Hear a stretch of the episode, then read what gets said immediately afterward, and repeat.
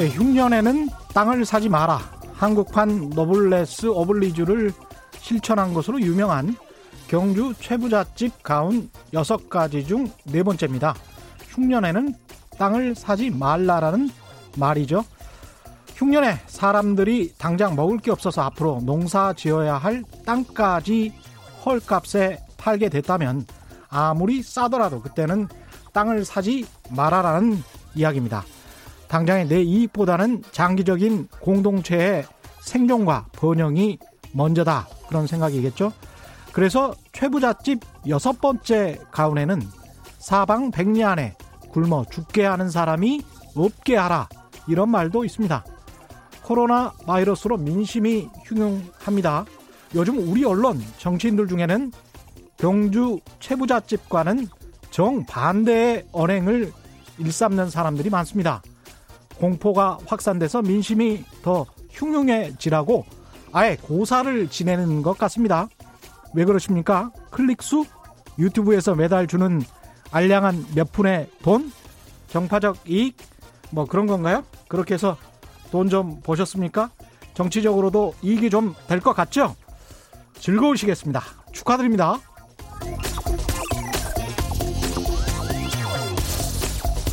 네, 안녕하십니까. 세상에 이익이 되는 방송 최경련의 경제쇼 출발합니다. 저는 진실탐사 엔터테이너 최경련입니다. 유튜브 오늘도 합니다. 같이 갑시다.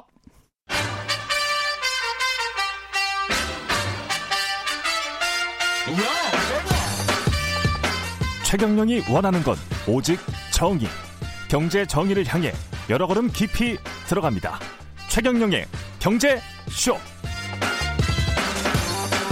네, 어려운 경제 이야기를 귀에 쏙쏙 재밌게 풀어주는 홍춘욱의 경제 금융 이야기. 홍춘욱 EAR 리서치 소장과 함께합니다. 안녕하세요.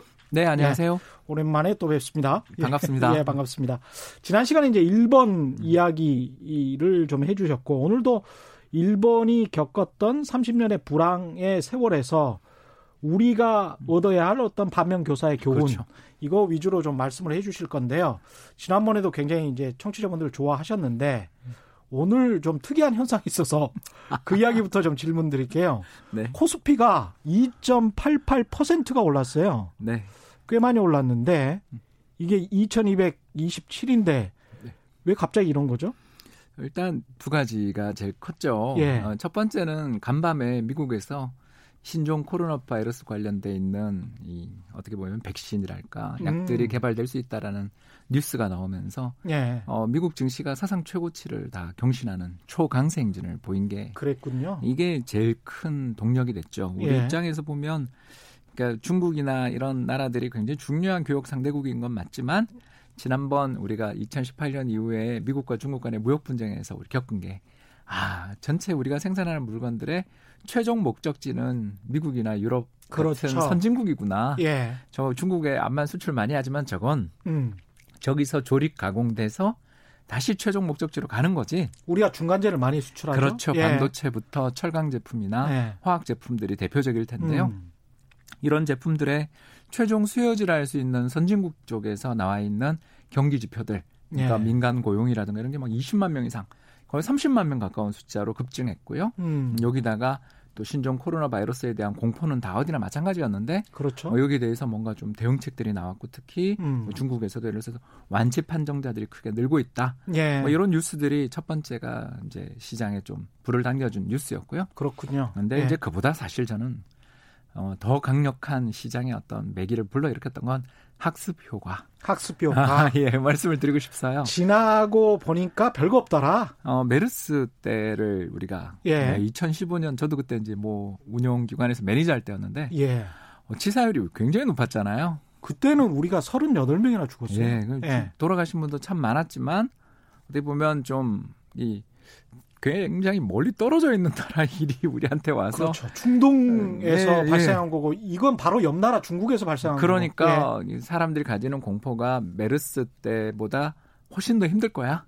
음. 이렇게 생각하면서 좀 공포가 상당히 컸고 실제로 최근에 뭐 예를 들어서 마스크 품귀 사태라든가 그렇죠. 예. 또는 최근에 이제 어디 뭐 예를 들어서 영화관이나 음식점 좀 가보면 사람 없잖아요.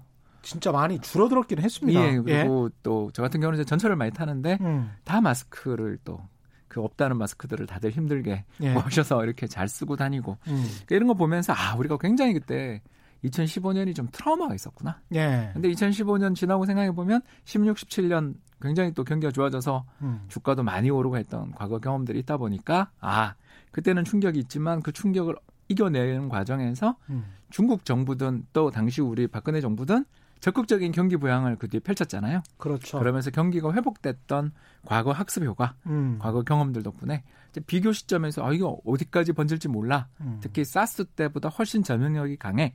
이것까지 이제 우리가 다 아니까 예. 야 이거 정말 무서운 질병이구나 하고서 굉장히 무서워했고 특히 2015년 메르스 때 그 높은 사망률을 우리가 비교를 하면 이건 뭐 사람들 굉장히 많이 큰 인명 손실이 날 수 있다.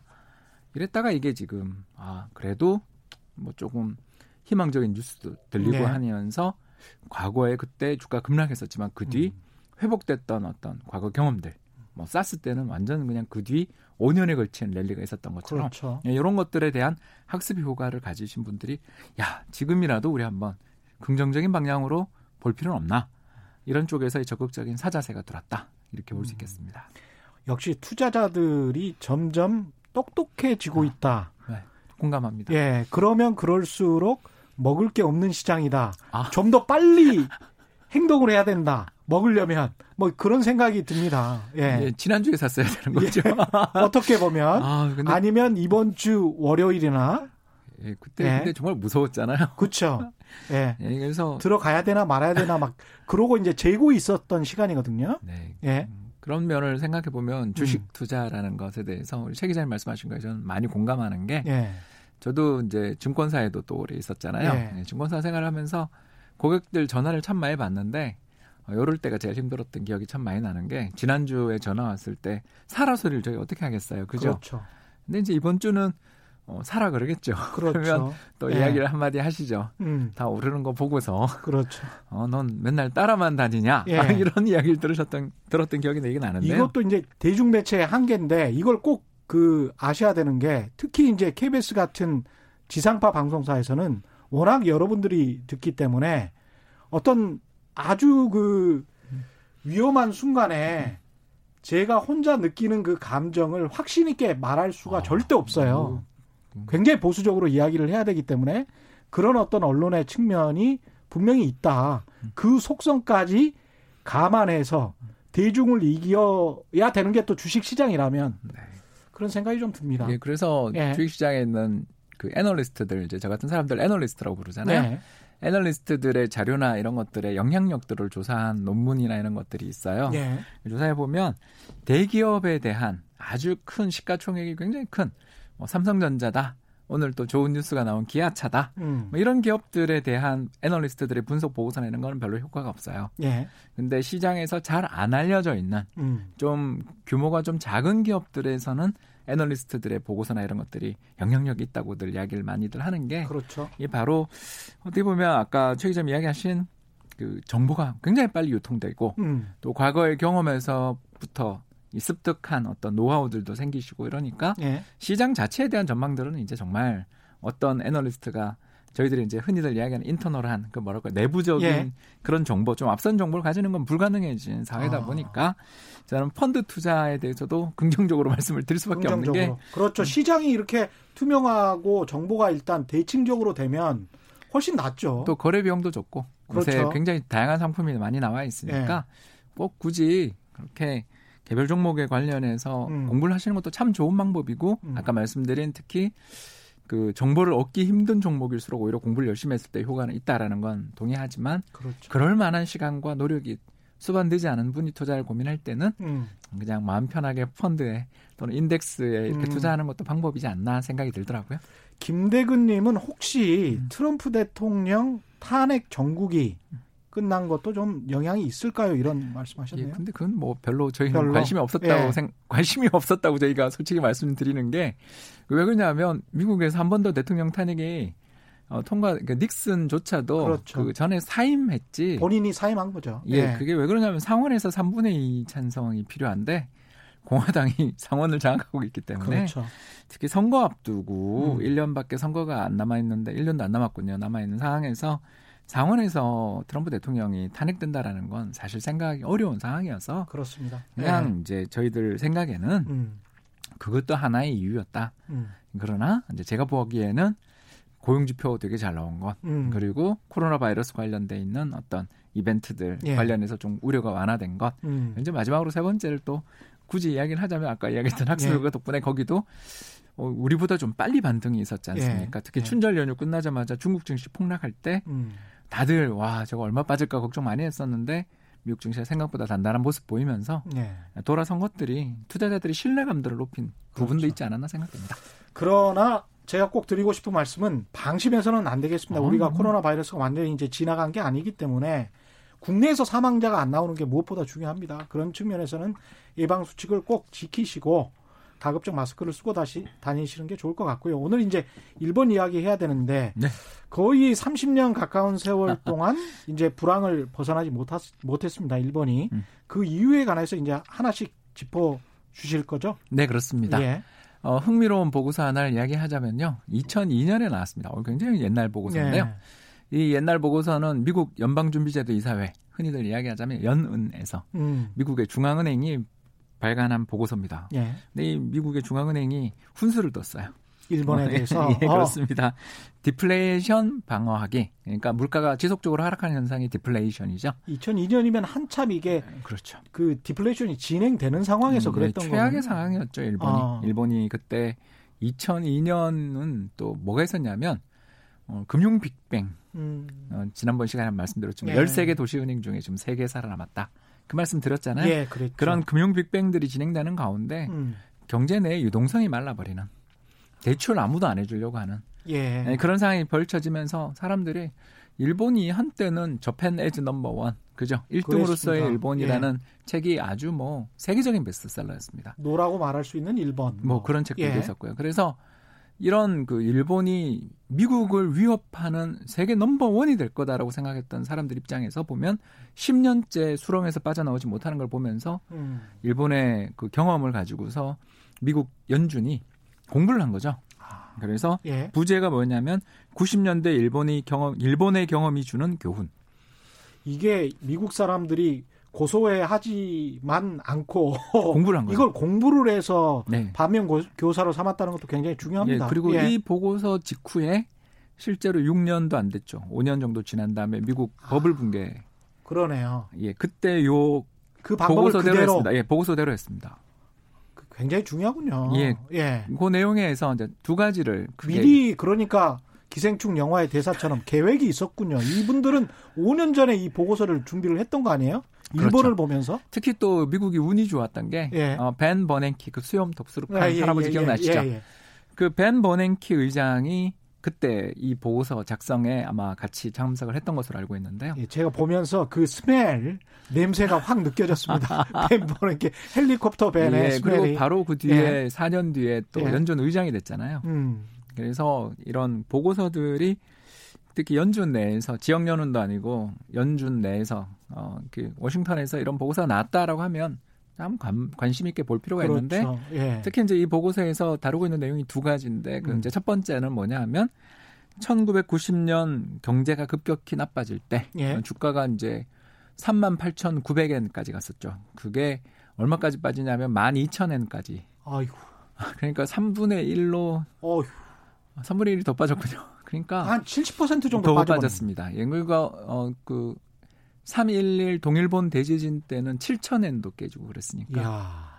얼마인가요? 한 7분의 1, 예. 예, 7분의 1 정도까지 주가가 빠진 적도 있었으니까 주식시장이 붕괴되고 그 다음 또 1년 뒤에 91년부터 무슨 일이 있었냐 하면 부동산 버블이 붕괴되기 시작해 가지고 음. 일본 동경 상업 지역 같은 경우는 어, 그 고점 대비 저가 하락률이 91% 집값이 9% 남았다는 거예요. 돈 예. 돈이 100만 원 주고 샀으면 예, 9만 원 남은 거네. 10억 주고 사서 9천 9천만 원, 남은, 원 남은 거죠. 어휴. 예, 그러니까 끔찍하군요. 뭐 이게 끔찍한 예. 일이 벌어지기 예. 시작하니까 그때 이제 미, 그 일본 중앙은행이 대응을 안 한 건 아니었어요. 음. 이제 90년의 주가 폭락 91년에 주택 가격까지 폭락을 하니까 그때 이제 1990년에 금리가 6% 어, 굉장히 높았죠. 예. 근데 그거를 이제 어그 91년 여름에 8월에 금리를 갖다가 이제 5.5로 0.5% 인하. 예. 지금 주택 시장 부동산 시장이 다 붕괴되고 있는데 됐는데 거기다 금리를 0.5% 인하를. 이분들이 참 소심하긴 해요. 예, 그래서 그 제로 금리라고 하죠. 0.5%가 이제 나중에 되는데 그 예. 제로 금리가 언제 되냐면 95년에야. 아.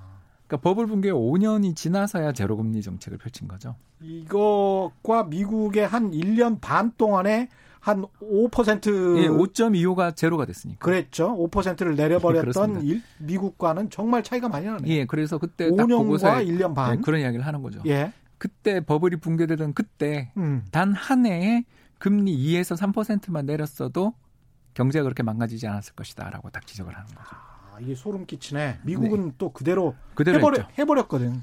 그러니까 그 단호함을 보이지 못했다라고 이게 음. 죄다. 그러니까 중앙은행은 어, 허세라를 좀 부려야 된다라는 비슷한 대목들을 중간에서 이야기를 하거든요. 예. 금융시장의 참가자들이 패닉에 빠져서 주가가 뭐 5분의 1, 3분의 1 이상 수준으로 폭락하는 데다가 부동산마저 연이어 그 이제 주가 폭락한 다음 1년 뒤에 붕괴하기 시작하니까 예. 사람들의 가- 마음속에 자 도망가겠다는 생각밖에 없는 그때 소방서가 딱 나타나서 여긴 저를 믿으세요 하면서 뒤에 예를 들어서 없지만 음. 어, 저 뒤에 지금 급수차들이 수백 대가 와 있습니다. 나 돈 많아. 뭐 음, 이런 그렇죠. 식의. 네. 어. 뭐좀 대사를 쓰자면 날 어. 믿으면 어. 다 풀릴 테니까 걱정하지 마. 뭐 이 정도 되는 든든한 모습을 보였어야 되는데 찔끔찔끔 금리 인하를 했다. 이게 이제 그 최대의 문제다. 그렇군요. 그리고 이제 두 번째 음. 지적이 뭐냐면 지나친 경기 부양으로 그러니까 경기가 좋은데 금리를 너무 많이 내려서 경기가 과열되면 음. 금리를 인하, 인, 인상함으로써 잡을 수 있다. 예. 그렇죠. 경기가 과열되면 금리를 인상하면 잡으면 된다. 예. 근데 경기가 너무 나빠져서 일단 디플레가 되면 음. 회복시킬 방법이 없다. 그렇죠. 예, 그래서 비대칭적이라고 그러거든요. 저희가 예. 그러니까 위험이 똑같은 위험이 음. 어, 물가 불안의 위험이 있고 물가 이- 하락의 위험이 있다면 인플레이션과 디플레이션 그렇죠. 위험 사이에서 예, 인플레 위험은 중앙은행이 불경기를 만들겠습니다. 그리고 금리를 딱 인상하면 음. 예를 들어서 1980년 볼커 연준 의장이 예. 금리를 20%까지 인상하거든요. 20%? 까지 인상했습니다. 오휴. 예, 그, 예. 그 키가 2미터가 넘는 그 예. 장신의 그 폴 볼커 예. 의장이고 얼마 전에 돌아가셨습니다. 예. 예. 그 정말 뭐 하- 세계 경제사의 한 획을 그으신 분인데요. 음. 이분 때문에 카터 대통령이 선거에서 졌다라는 표현을. 근데 카터 대통령이 유명했는데. 예. 그러니까 정치적인 독립을 딱 가지고 있는 음. 중앙은행장이 물불 안 가리고 나는 인플레이션 잡겠습니다. 그러고서 금리 인상하면 음. 누구나 금리 20% 주는데 예. 뭐 사재기 하겠냐는 거예요. 그렇죠. 냥 은행 예금하지. 그렇죠. 그렇지 않습니까? 예. 돈을 빌려서 뭐 레버리지를 해서 부동산 음. 그럴 필요 없죠. 창업 안 하죠. 창업 안 하죠. 예. 그래서 경제가 막 엄청나게 나빠서 더블딥. 그러니까 음. 경기의 이중 침체 현상이 마지막으로 발생했던 게 1980년이었으니까 그 예. 불황이라는 게 뭐 우리도 기억나시겠습니다만 음. 97년 외환위기와 1980년 이 두 번이 우리나라 1960년 이후에 유의한 마이너스 성장. 예. 맞습니다. 예. 그래서 우리는 또 그때 정치적인 비극까지 있어서 예. 더 그렇게 됐었는데요. 이런 식으로 잡을 수 있지만 반면 디플레가 되는 순간 이걸 잡을 수가 없다라는 거예요. 음. 왜 잡을 수가 없느냐? 이렇게 물으면 금리를 제로 금리 이하로 내릴 수가 없다라는 거죠. 예. 예, 그래서 금리를 뭐 그 초과 지준 금리 이런 것들에 대해서는 마이너스 금리를 하긴 해요. 예. 근데 이게 초과 지준이 뭐냐 하면 음. 뭐 오늘 이 자리에서 잠깐 예. 설명드리자면 은행들은 예금 들어온 거를 전액 다 대출해 주면 안 됩니다. 큰일 그렇죠. 나죠. 예. 그래서 지급 준비금이라는 만일을 위해서 저수지 하나를 갖고 있어야 되는 거죠. 그렇습니다. 그래서 예. 예. 를 들어서 이제 미국 경우에 뭐 4천만 불, 우리 돈으로 한 4, 500억 정도 되는 예금을 갖고 있는 중형급 이상의 은행들은 전체 들어와 있는 예금 중에 10%를 중앙은행에 재예치를 해야 되는 게 예. 지급 준비금입니다. 그렇죠. 그래서 요 지급 준비금에 대해서 이제 금리들이 존재하는데 일본이나 미국의 지난 2008년 글로벌 금융위기 때 어떤 일이 벌어졌냐 하면 은행들이 자기 들어와 있는 예금의 30% 40%를 중앙은행에 예치한 겁니다. 30% 40%를 예. 예, 대출을 안 해주려고 하니까 돈을 예. 굴릴 데가 없으니까 예. 그냥 중앙은행에 가서 제로금리라도 좋으니까 음. 나 대출 안 할 거니까 음. 그냥 중앙은행에 재예치를 해버린 거예요. 10%만 해도 되는데 30%를 예치했습니다. 그러니까 이런 일이 벌어지게 되니까 예. 중앙은행 입장에서 답답한 거죠. 예. 제발 어, 갖다가 쓰라니까. 어, 뭐 갖다가 쓰라니까. 이거 예. 왜안 쓰니? 예. 그러니까 은행들이 그러는 거죠. 불안해서 대출 못 하겠어요. 아. 그리고 몇몇 은행들 지난번 스트레스 테스트 그 최악의 경우를 가정해서 은행이 부실화되면 공적 자금 투입 이러면서 경영권 뺏었잖아요. 그렇죠. 은행들 입장에서 제일 무서운 게 음. 공적 자금 투입돼서 M&A 당하거나 사람들 잘리는 게 제일 무서운데 음. 나 그런 위험에 처하느니 음. 그냥 은행에 예금 들어오는 거 우리가 예금을 안 받으려고 그럴 수는 없고 그렇죠. 예금을 받았으면 이 돈을 어. 어떻게든 운용을 해야 되는데 운용하다가 깨먹는 게 더 무서우니까 손실 나는 게 더 무서우니 저는 은행에 중앙은행에 맡겨두겠어요라는 이런 은행도 아닌 거죠 이거는 사실. 야, 어떻게 보면은 은행이 무사한 일한 거네요. 그리고 영업을 또, 안 하겠다는 건데. 그렇죠. 이거. 그리고 또 예. 다른 한편에는 지난번 제가 두 주 전에 방송에서 했던 것처럼 13개 있던 은행들이 3개 남을 정도로 줄어드는 과정에서 특히 음. 홋카이도 척식은행이라든가 산요증권, 야마이치 음. 증권 등등 일본 뭐 저희들도 이름을 다 이 서울에 있는 음. 증권맨도 이름을 알고 있는 그 유명한 은행들이 다 망해가지고 없어지거나 폐쇄되는 네. 과정에서 실업자 되는 걸 그 특히 야마이치 증권의 사장이 음. 막 인터뷰하면서 막 대성통곡하는 장면들을 보면서 예, 예, 그렇죠. 아, 유명한 눈물입니다. 물론 예. 그 뒤에 또 반전은 있었습니다만 예. 그건 또 기, 다른 기회에 예. 아무튼 이런 사례를 보게 되니까 은행들이 대출을 해주기는커녕 음. 안전한 데다가 투자를 하고 싶은 마음밖에 그리고 또 채권이나 이런 데 투자를 했다가 행여 또 이게 또 잘못되면 어떨까 싶으니까 그렇죠. 아, 그냥 중앙은행에 예치를 해버리는 아. 이런 말도 안 되는 일들이 미국과 일본에서 실제로 벌어진 겁니다.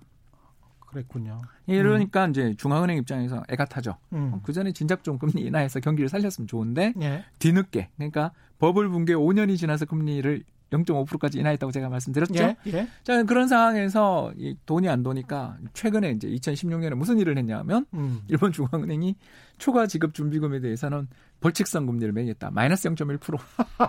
그래서 예. 돈을 나에게 필요 없는 돈을 맡기면 예. 지급 준비금까지는 제로 금리. 예. 그러나 10%가 넘는 돈에 대해서는 나 수수료를 받겠다. 음. 이런 정책들을 펼치는 데가 세상에 일본 중앙은행과 유럽 중앙은행이 있다라는 거죠. 그래도 돈을 맡긴다는 거 아니에요? 그렇죠. 10% 넘게. 그냥 뭐 운용할 때도 없고 또 다른 데 투자하려고 그랬더니 국채금리 예. 마이너스고 뭐 그러니까. 예. 독일 국채 마이너스 그렇죠. 사태. 그렇죠. 우리 DLS 사태 예. 이야기했지 않습니까? 예. 그래서 그 이런 상황이 벌어져 버린 겁니다. 그러면 음. 궁금증이 나옵니다. 아니 중앙은행이 금리를 인하해서 경기를 살리려고 그렇게 애를 쓰는데 왜왜 그렇게 경기가 안 살아나는 걸까? 음. 하면 이제 그 비유를 하나만 하자면 예. 우리 오늘 또 자동차 이야기를 잠깐 했으니까 예, 예. 방송 시작 전에 예. 도대체 오늘 자동차 회사 주가들이 왜 이렇게 많이 왜 급등했나요? 이러면서 굉장히 좋은 뉴스라 웃을 수 있게 이야기하는데 안 좋은 뉴스들 제가 한번 잠깐 글로벌 음. 금융위기 전후에서 있었던 일을 한번 생각해 보면 생산 캐파가 음. 한 100만 대 되는 자동차 공장이 있다. 우리 한번 가정해 보자라는 겁니다. 예. 100만 대 정도 가지고 있는 캐파를 가지고 있는 공장이 있는데 이 공장에서 한 해에 팔린 물건이 90만 대다. 예. 자, 이거 어떡하죠? 10만 대가 남잖아요. 그렇죠. 그러니까 첫 해는 연식이 바뀌었습니다. 이렇게 네. 세일도 하고 또 재고 처리도 예, 하고 재고 처리도 하고 또 직원들한테 야, 우리 회사 차 좀 빨리 좀 바꾸면 안 되겠니? 뭐 음. 뭐 이러면서 좀 밀어내기도 하면서 어떻게 해결할 수도 있을 수도 있어요. 그런데 2년 차가 됐는데도 다시 90만 어. 대가 팔렸다. 음. 자, 이제 이렇게 되면 문제가 심각해지겠죠. 그렇습니다. 일단 제일 먼저 어, 참 안 좋은 이야기지만 음. 파트타이머들이라든가 계약직 근로자라든가 음. 또는 하청이라고 들어보셨죠? 그렇죠. 네, 그래서 파견 근로자 뭐 이런 분들부터 음. 좀 나오실 필요 없습니다 이렇게 이야기하겠죠. 예. 어, 그래도 또 근데 물건이 그 비용 구조나 이런 게 어려워지면 음. 제품 가격을 깎아주겠죠. 우리 필요 없다 그러는데도 어, 내비게이션에 뭐다 예. 해드릴 텐데 원래 차값을 받겠습니다라든가 음. 뭐 다양한 이벤트를 통해서 차값을 인하하려고 들 겁니다. 아 물론 소비자는 좋죠. 소비자는 좋습니다. 어, 조금만 기다리면 차값이 떨어지니까 나 네. 차를 싸게 살 수 있으니까 좋은데 문제가 뭐냐면 물가가 떨어진 이유가 이 회사가 망해가고 있어서 떨어지는 거잖아요. 그렇죠. 바로 이 핵심이 이건 거죠. 음. 기업 입장에서 차가 잘 팔리고 근로자들도 왕성히 생산하고 또 생산하고 음. 또 초과 근무 수당까지 줄 수 있는 회사가 돼야 되는 거지. 사람들 자꾸 집에 보내고 무급 휴가를 보내고 심지어 사람을 자르거나 음. 이제 그래도 안 되는 경우에는 구조 조정을 하겠다라고 말하는 순간이 와서 물건값이 빠졌다. 굉장히 안 좋은 거고 더 나가서 이렇게 이게 이제 기업이지만 국가에 대한 비유라는 걸 벌써 느끼셨죠. 그래서 그렇죠. 경제가 가지고 있는 생산 캐파가 이게 음. 잠재 GDP라고 볼 수 있는데 네, 그래도 적정 성장은 필요하다. 그렇죠. 그 말씀을 지금 계속 하시는 것 같습니다. 예. 음, 그래서 예. 이 사태를 이제 해결하려면 음. 기업 입장에서 혼자 힘으로는 도저히 안 될 때 정부가 음. 뭔가 좀 이렇게 도와줘야 되는데 이제 더 문제가 이 디플레가 생기면 첫 번째는 디플레를 유발했던 이유가 물건이 안 팔려서 디플레가 유발됐다라는 예. 걸 잊으시면 안 되고 예. 두 번째가 더 중요한 게 빚입니다. 음. 빚을 졌는데 예를 예. 들어서 예. 1990년 당시에 이 회사가 이 자동차 공장이 사옥을 지었어요. 그러면 안 되는데. 어디가 갑자기 생각이 나요? 아, 예. 그래서 사옥을 지었는데 예. 그때 정책 금리가 6%니까 대출 금리는 7에서 8%를 받았지 않겠어요? 예. 근데 아까 이야기했던 것처럼 상업용지 공시지가가 얼마 빠졌냐면 90% 빠졌는데 음. 금리는 7% 금리를 깎아주겠습니까? 최 기자님 같으면 안 깎아주죠. 안 깎아주죠. 예. 아니 예. 자금 회수 안 하면 다행이죠. 그렇죠. 예. 그렇게 되니까 이 회사는 어, 자기 들고 있었던 토지의 값은 시가는 폭락. 두 번째 7%에서 8% 이자에 대한 대출은 계속 나가. 음. 세 번째는 디플레이션이 벌어지는 과정에서 매출도 잘 안 나와. 예. 마지막 네 번째는 이제 정규직들조차 부릅니다. 노조 위원장님 부르죠. 자, 임금 좀 깎으시면 안 될까 그러는데 음. 안 되죠. 이걸 이제 저희들 경제학적 용어로는 음. 임금의 하반 경직성이라고 부르는데 예. 사람들이 자기 명목 임금이 디플레가 나는 상황이면 음. 물건값이 안 오르고 물건 값이 마이너스면 음. 임금이 좀 깎여도 되잖아요. 그렇죠. 근데 그걸 저기 실제로는 근데 못 깎죠. 네, 사람들이 이런 예. 얘기 들으면 첫 마디 그러실 거예요. 예. 그럼 홍 박사 당신부터 깎아 보던가. 예. 그렇지 않겠습니까? 예. 그러니까 이런 일들이 벌어지니까 이거 무슨 일이 벌어지냐면 음. 기업이나 가게나 빚을 져서 자산을 사거나 기업을 경영하는 사람들 입장에서는 이 부채 부담이 말도 못하게 커지는 거죠. 그렇겠습니다. 예. 예. 그래서 이자는 이자대로 수 없이 계속 줘야 되는데 직원들의 고정비는 계속 계속 나가죠. 여기에 차값도 못 올리죠. 음. 어, 마지막으로 이 저기 가지고 있는 고정 자산이라도 팔아서 어떻게든 예. 타개를 해보려고 그랬더니 어, 제 저기 1990년에 이 건물 예를 들어서 1조 엔에 사셨는데 지금 천억 엔이네요. 그래도 파시겠습니까? 라고 이야기하면 그 팔면 담보를 잡고 있는 은행이 가만히 있겠습니까? 그렇죠. 음, 예. 예. 어, 그래 부도 처리하자 이제 이렇게 되겠죠, 그죠? 그러니까 이런 일들이 예. 벌어지게 된다라는 겁니다. 그래서 예. 어, 이 이야기에서 핵심이 벌써 두 가지가 딱 나왔죠. 첫 번째는 어. 경제 물가 상승률이 제로 근처를 가거나 좀 마이너스를 갈 때는 음. 중앙은행이 주저해서는 안 된다. 일단 실수를 음. 했더라도 금리를 다시 올리면 된다. 그렇죠. 네, 네. 그런 거고요. 이제 두 번째는 디플레가 만약 시작됐다면 음. 이걸 돌리기 위해서는 대단히 단호한 정책이 좀 필요하다. 근데 예. 이제 일본의 이제 세 번째 실책이 나오는 거죠. 이제 첫 음. 번째는 아까 이야기한 것처럼 정책금리 제때 인하 안 한 거. 예. 네, 두 번째는 이렇게 사태가 계속 악화되고 있는 상황인데도 불구하고 뭔가가 음. 어 이렇게 경제가 1년도 아니고 2년도 아니고 30년째 100만 대 생산 캐파를 가지고 있는 자동차 공장에서의 판매량이 점점 점점, 점점 줄고 있는 예. 상황이라면 단호한 뭔가의 태도, 아베노믹스 나오기 전까지 2013년 그렇죠. 전까지 23년 동안 단호한 정책은커녕 반대 정책을 했습니다. 음. 그게 바로 뭐냐하면 예 소비세 인상입니다. 아 세금을 오히려 인상했다. 인상했다. 소비세를 그것도 예, 예. 그래서 차값이 올라 버리는 거죠.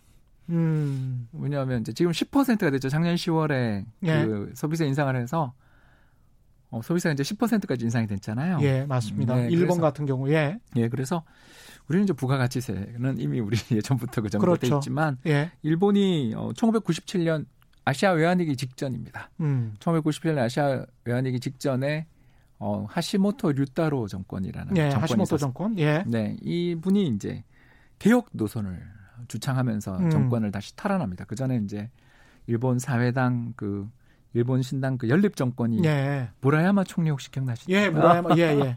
흰 수염 흰 예, 그 도인 같은 그렇죠. 외모를 가지신 일본의 수상이었고 그때 예. 또 한일 관계 상대적으로 또 좋았던 기억도 좀 있고 맞습니다. 하는 그런 분입니다. 그분은 사죄했던 분이에요. 예. 아, 좀 이렇게 우리 입장에서 보면 예. 자민당이 집권하기보다 다른 정당이 집권할 때가 예. 한국하고 관계가 참 또 좋고 과거사 문제도 어떻게 보면 음. 잘 해결될 여지가 있었는데 항상 이렇게 단명했었습니다. 이제 그거는 뭐 또 다른 기회가 있을 것 같고요. 네. 좀더 이야기하자면 하시모토 정권이 그때 이제 그 개혁 노선을 음. 주장하면서 선거에서 이겼습니다. 선거에서 이긴 다음에 두 가지를 주장합니다. 예. 첫 번째가 뭐냐면 금융 시스템 개혁. 즉 은행들이 아까 이야기했던 자동차 회사에 돈을 빌려줬는데 자동차 회사가 그걸 가지고서 사옥을 지었는데 사옥 값이 90% 빠졌다. 예. 근데도 너 대출 회수 안 하고 있으니 음. 은행 너 부실이야. 음. 은행을 쫙구나. 예. 예. 그게 이제 금융 빅뱅으로 이어지는. 예. 예. 그래서 그 잠깐 그때 말씀드리기를 대출이 30% 줄었다. 예. 기억나시죠? 예. 아, 그러니까 돈을 30%를 회수한 겁니다. 그러니까 정부가 은행을 쪼니까 은행은 당연히 기업을 쫄 수밖에 없고 네. 기업은 힘드니까 그러면 이제 어떻게 할 수가 없는 거죠. 예, 그 다음부터는 이제 망하든지 아니면 뭐 구조조정하든지. 그래서 예. 망했죠. 예. 많이 망했고 음. 또 얼마 전에 도시바나 이런 회사들의 사례에서 보는 것처럼 아 우리 회- 회계장부 멀쩡해요라면서 좀 해서는 안 될 분치를 아 그때 이 연이어 지금 예. 또 터졌습니다 사실은 음. 얼마 전에 도시바가 또 터졌습니다 웨스팅하우스 건 말고요 이런 게 수십 년 되는 거예요. 네. 우리나라도 마찬가지지만 사실은 예, 분식회계라는 게. 그래서 이 하면 안 되는데 예. 어 정말 뭐 주주들 입장에서 보면 이건 사기 당한 거죠. 그럼요. 음, 예. 그런 거지만 그때 일본의 배경을 제가 설명드린 대로라면 음. 금리는 여전히 계속 높은 금리를 내고 있는데 자산 가격은 폭락했고 물건은 안 팔리는 예.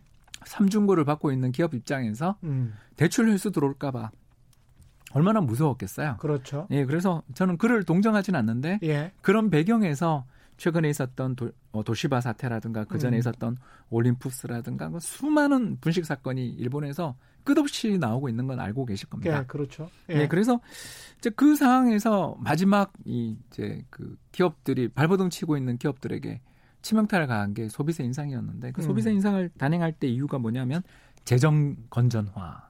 국가 정부의 재정 건전화. 예. 예. 그래서 이제 예. 어, 더 부실해졌죠. 예, 기업도 부실하고 은행도 부실한 상황에서 정부는 이제 혼자 빠져나가기 위해서 재정 건전화 정책을 취했는데 그게 완전히 예. 그- 민간 경제를 그냥 예. 초토화시켰던 그런 정책이죠. 양상이군요. 예, 그래서 2003년에 IMF에서 또 음. 비슷한 보고서가 2002년은 미연준, 예. 2003년에는 IMF 보고서가 나왔는데 그 IMF 보고서에서 어, 그 일본 정부는 어, 조급한 출구 전략, 그 엑싯 전략이라고 예. 그러는데 이게 뭐냐면 경기를 부양하기 위해서 정부가 열심히 돈을 막 쓰다가 경제가 아직 살아나지도 않았는데도 불구하고 긴축으로 전환하는 것을 엑싯 전략이라고 하는데 그 출구 전략을 잘못 쓸므로써 또 수렁에 빠졌다라고 지적을 하거든요.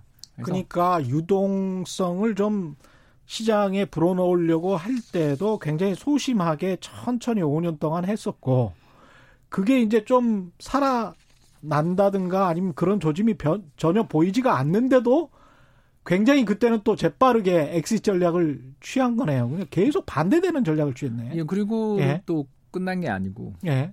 2014년에 혹시 기억나세요? 또 아베 정부가 소비세 인상했던 거 예, 기억나세요? 예, 맞습니다. 8%로 그때. 예.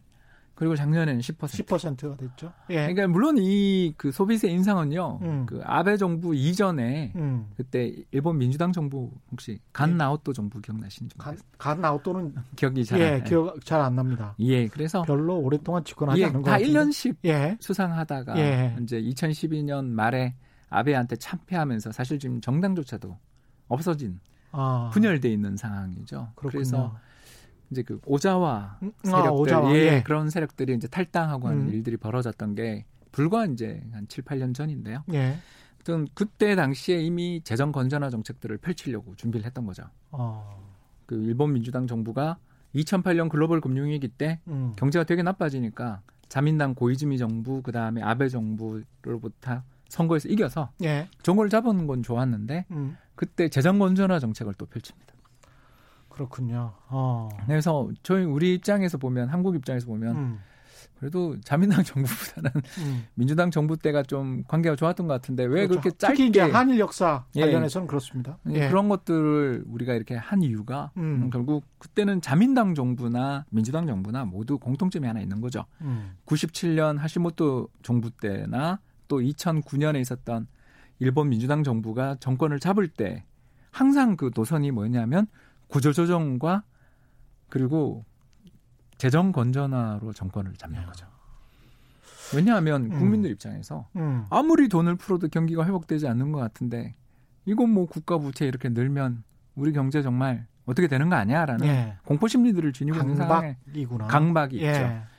그래서 저는 최 기자님하고 이런 프로에 나와 딴 나라 이야기라고 생각되지만 이야기를 계속하는 이유가 많은 시사점이 있습니다. 우리한테도. 예. 예 그러니까 국민들의 경제 공부를 함께 같이 해야지. 음. 정책 당국자들이 그런 정책을 펼치는 데는 일본 그 하시모토 정부라든가 간나우토 정부가 왜 그때 소비세 인상을 그때 왜 굳이 하려고 그러고 더군다나 동일본 대지진 터져서 국토의 상당 부분이 음. 황폐화되고 더군다나 원전마저 가동 중단돼 있는 상황에서 재정을 왜 못 썼을까를 음. 이렇게 해보면 공약이 그러네. 그 전에 건전한 공약을 가지고 있었기 때문에 음. 거기에 발목 잡힌 어떻게 보면 경제 상황에 유연하게 대처하지 못했다.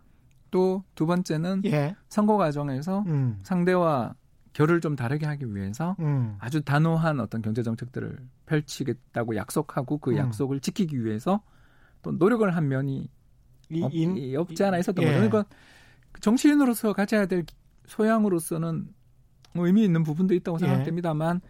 일본 경제의 그 지난 30년의 역사를 돌이켜 보면 두 번의 어, 최악의 순간들이 음. 1997년 아시아 외환위기 직전에 소비세 인상했던 것. 예. 그리고 2008년 글로벌 금융위기 과정에서 정권을 잡았으면 경기를 부양해야 되는 왜냐하면 음. 세계 경제가 다 얼어붙고 유일하게 돌아가던 기업들이 수출마저 예. 얼어붙는 우리도 그때 2008년 글로벌 금융위기 때 12월 달 1월 달 때 보면 수출 증가율이 마이너스 40% 기록했던 거. 그렇죠. 우리 잊을 수가 없지 않습니까? 한 분기는 네. 마이너스 성장을 했습니다, 우리도. 예, 네, 분기 예. 성장은 마이너스였죠. 예, 한 번은. 예. 2008년 4분기에 음. 연율 기준으로 해서 거의 마이너스 20% 근처까지도 간 적이 예. 있었습니다.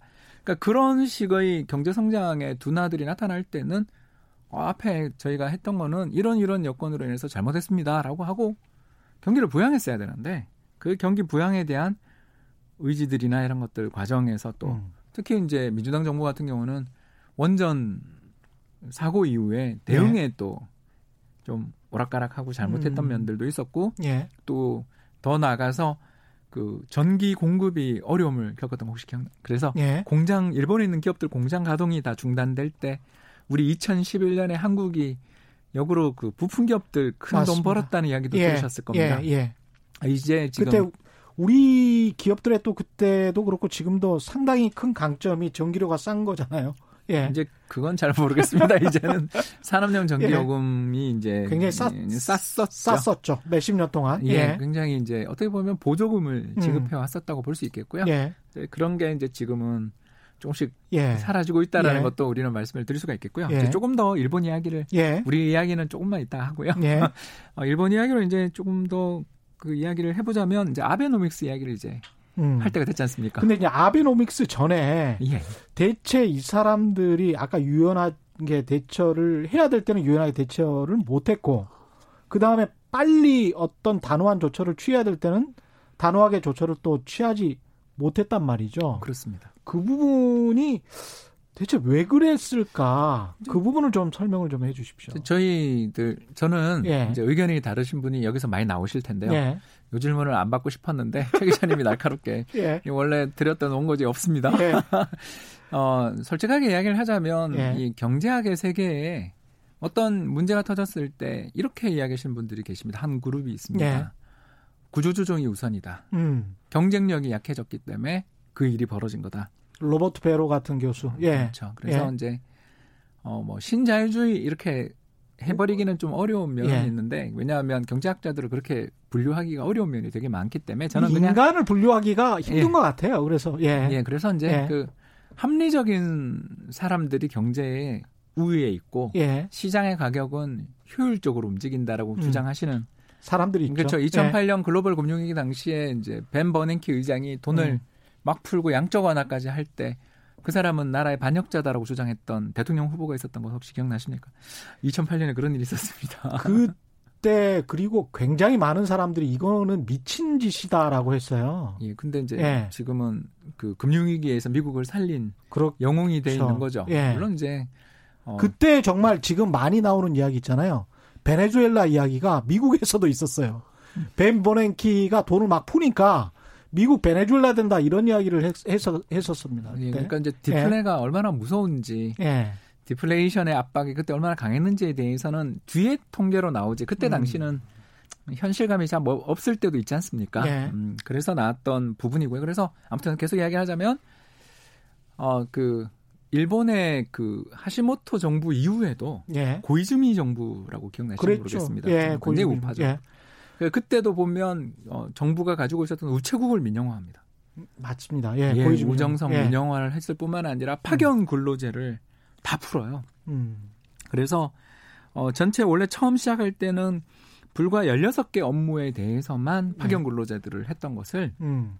그때 고이즈미 정부 당시에는 어, 26개 업무 정도로 하고 업무 대상도 다 확대하는 식으로. 그러니까 노동 시장을 유연화한다라는 거죠. 그러니까 자유화하고 그랬군요. 더 나아가서 기업들의 경쟁력을 강화시키기 위해서 나라가 판을 깔아줘야 된다라는 예. 음. 그, 그런 것들을 하기 위해서는 금융개혁이 우선 돼야 되고 예. 좀비 기업들을 없애야 되고 예. 아, 그리고 더 나가서 어떤 그 뭐, 뭐라고 표현해야 될지 모르겠습니다만 그 영역 간의 경계들을 허물고 허무는 그러니까 이런 식으로 하면 경제가 좋아진다라는 것을 음. 주장하시는 분들이 그때 이제 다케나카 일본의 음. 경제산업장관 예. 같은 분들이 주도를 하셨죠. 예. 그러니까 그래서 해 왔습니다. 근데 이제 이게 당시에 고이즈미 정부가 우정국을 민영화시킬 때 저도 기억이 나는데 일본의 우정국이라는 게 어느 정도였냐면 대학 등록금을 가령 무조건 다른 은행에는 낼 수가 없고 우정국에만 내야 된다라는 정도의 정말 상상할 수 없는 규제들이 있었었거든요. 예, 그리고 예. 더 나가서 그 이전에 있었던 금융 빅뱅 과정에서 음. 수많은 은행들이 없어지고 있는데 네, 거긴 정부 거니까 그렇죠.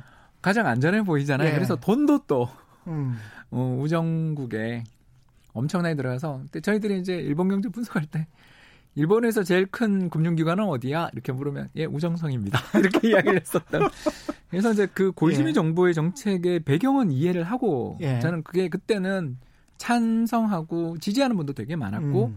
고이즈미 정부가 또 지지율도 되게 예. 높았습니다. 그래서 심지어 지금 그 아들조차 차기 후보 중에 하나잖아요. 예. 그러니까 그런 정도로 인기가 좋았었던 겁니다.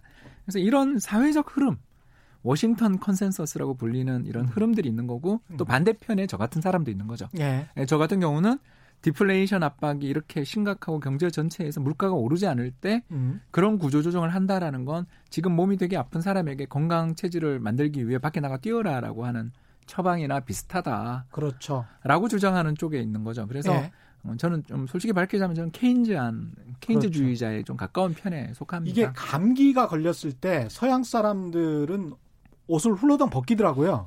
그리고 찬물에 이렇게 그 놔둬서 애를 좀 열을 식히는 방식이고 우리 같은 경우는 그 체질로 하면 감기 오한에 더 걸리잖아요. 그래서 우리는 좀 따뜻하게 해서 땀을 빼게 땀을 하는 빼자. 예. 그래서 정반대 그런 진단 분석이 나올 수가 있는 것 같습니다. 네, 예. 그래서 이제 그 언제 그 정책이 우세해지냐라는 것은 음, 그때 아까 이야기했던 정치적인 분위기 또 정강 정책들 또 선거에서의 어떤 흐름들에 의해서 네. 좌우되는 면이 있었지만 전반적으로 97년 하시모토 정부 때부터 고이즈미 음. 정부 때까지는 이런 구조조정 우선이 였던 거죠. 근데 이제 제가 지금 좀 약간 비판을 하자면 일본 사례에서 비판을 하자면 그 결과 아베노믹스 덕분에 음. 아베 집권 이후에 일본 주가가 7천 포인트에서 지금 2만 2천, 2만 3천까지 음, 세배 넘게 오르고 예. 주택 가격도 26년 연속 하락하다가 음, 2017년부터 강하게 오르고 있습니다.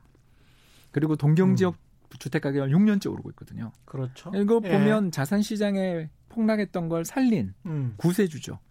그러나 예, 어, 임금은 하나도 안 올라요. 그렇습니다. 그러니까 예. 이게 무슨 일이 벌어지겠습니까? 예.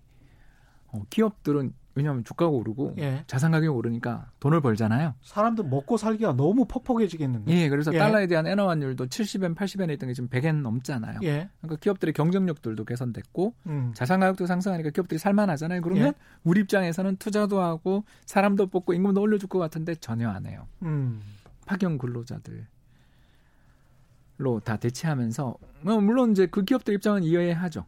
우리가 음, 95년인가 그 노동법 하고 좀 비슷한 상황입니다. 예. 그때 시대적인 흐름이 예. 개혁 개방 globalization 그랬습니다. 그러면서 예. 그렇게 그 기업들의 경쟁력을 강화시키는 방향으로 모든 것을 써야 한다. 좀 맞는 주장이라 봐요. 그러나 예. 상황을 봐서 좀 해야 음. 되는데 경제가 디플레이션 압력에 처해 있을 때그 음. 그 처방이 맞는가? 그리고 일본이 음. 아베노믹스 이후 벌써 지금 거의 7년이 흘렀는데 예. 임금 한 푼 안 오르는 현실이 그렇습니다. 예, 이게 예. 이게 성공했다고 말할 수 있는가? 아무리 돈을 많이 풀어서 특히 일본 중앙은행이 음.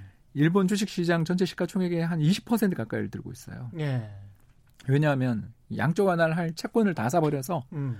시장에 풀려 있는 정부가 발행한 국채를 다 사버려서 예. 더 이상 살 게 없으니까 주식을 사고 있거든요. 물론 그렇죠. 이제 개별 종목을 예. 안 사고 예. ETF를 사고 있습니다. 음. 그 상장 지수 펀드라고 들어보셨죠? 상장 지수 펀드. 예. 예. 그래서 주식처럼 매매가 가능한 펀드를 상장 지수 펀드라고 예. 하는데요.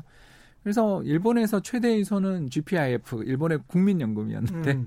이제 일본 중앙은행이 일본 주식시장의 최대 주주가 됐다라는 그렇죠. 이야기를 할 정도의 어, 비중을 가지게 되면서 주가를 또 주식을 그렇게 사주니까 올라오죠. 또 더 나가서 기업 실적도 나쁘지 않습니다. 좋습니다. 음. 엔화 약세, 자산 가격 상승하지, 경기 부양해 주니까 좋은데 임금은 안 오르니까. 그러면 남는 돈은 어디 갈까요? 기업들에게 가겠죠. 예, 배당합니다. 예. 예.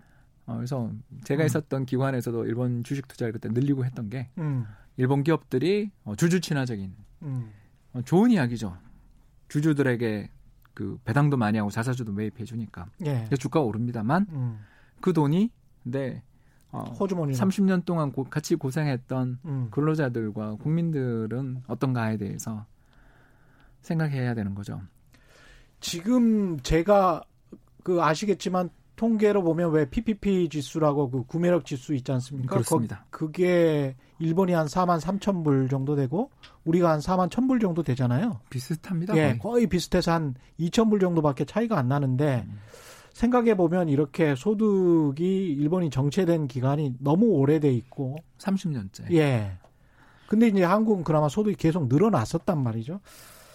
이게 그래서 언젠가는 언젠가는이 아니고 굉장히 빠른 시일 내에 지금 PPP로 봤을 때는 역전 예 역전될 것 같아요 몇 년 내에 그런 거를 생각해 보면 일본이 안고 있는 문제가 참 큰 것 같습니다.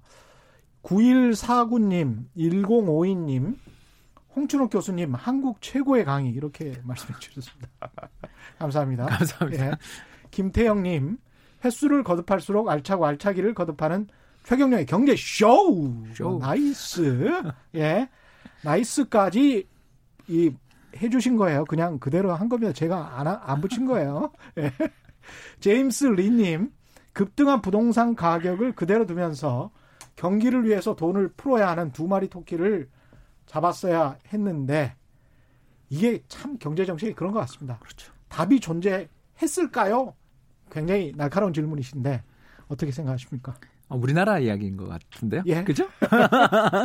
일본 이야기 아닌 것 같아요. 예. 예. 저는 일본을 질문했다면 음. 금리 인상은 맞았다. 예. 89년에 일본 중앙은행이 금리를 6%까지 올린 건 맞았다. 예. 근데 어, 자산 가격이 폭락하자마자 어, 금방 금리를 인하해 주는 정책을 썼었으면 예. 어, 부동산 시장이나 주식 시장이 충격을 받고 가격이 조정을 받을지 모르지만 음. 저렇게 30년 불황으로 가지는 않았을 것 같다라는 의견을 음. 갖게 되는 거고요.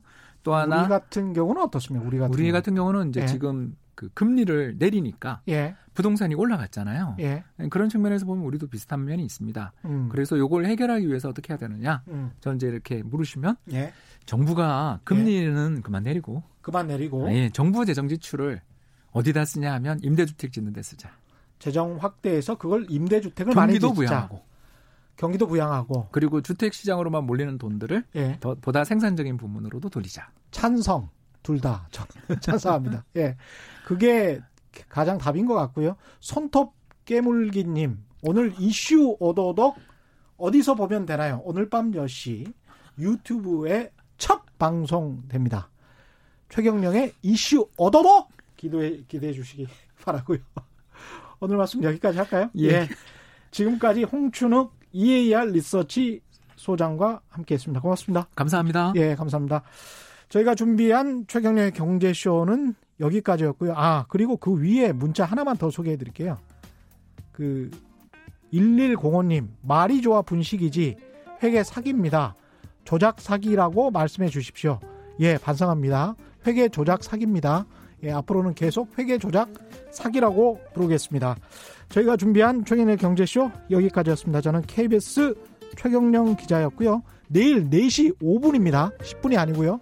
내일 4시 5분에 찾아뵙겠습니다. 지금까지 세상에 이익이 되는 방송 최경령의 경제쇼였습니다. 고맙습니다.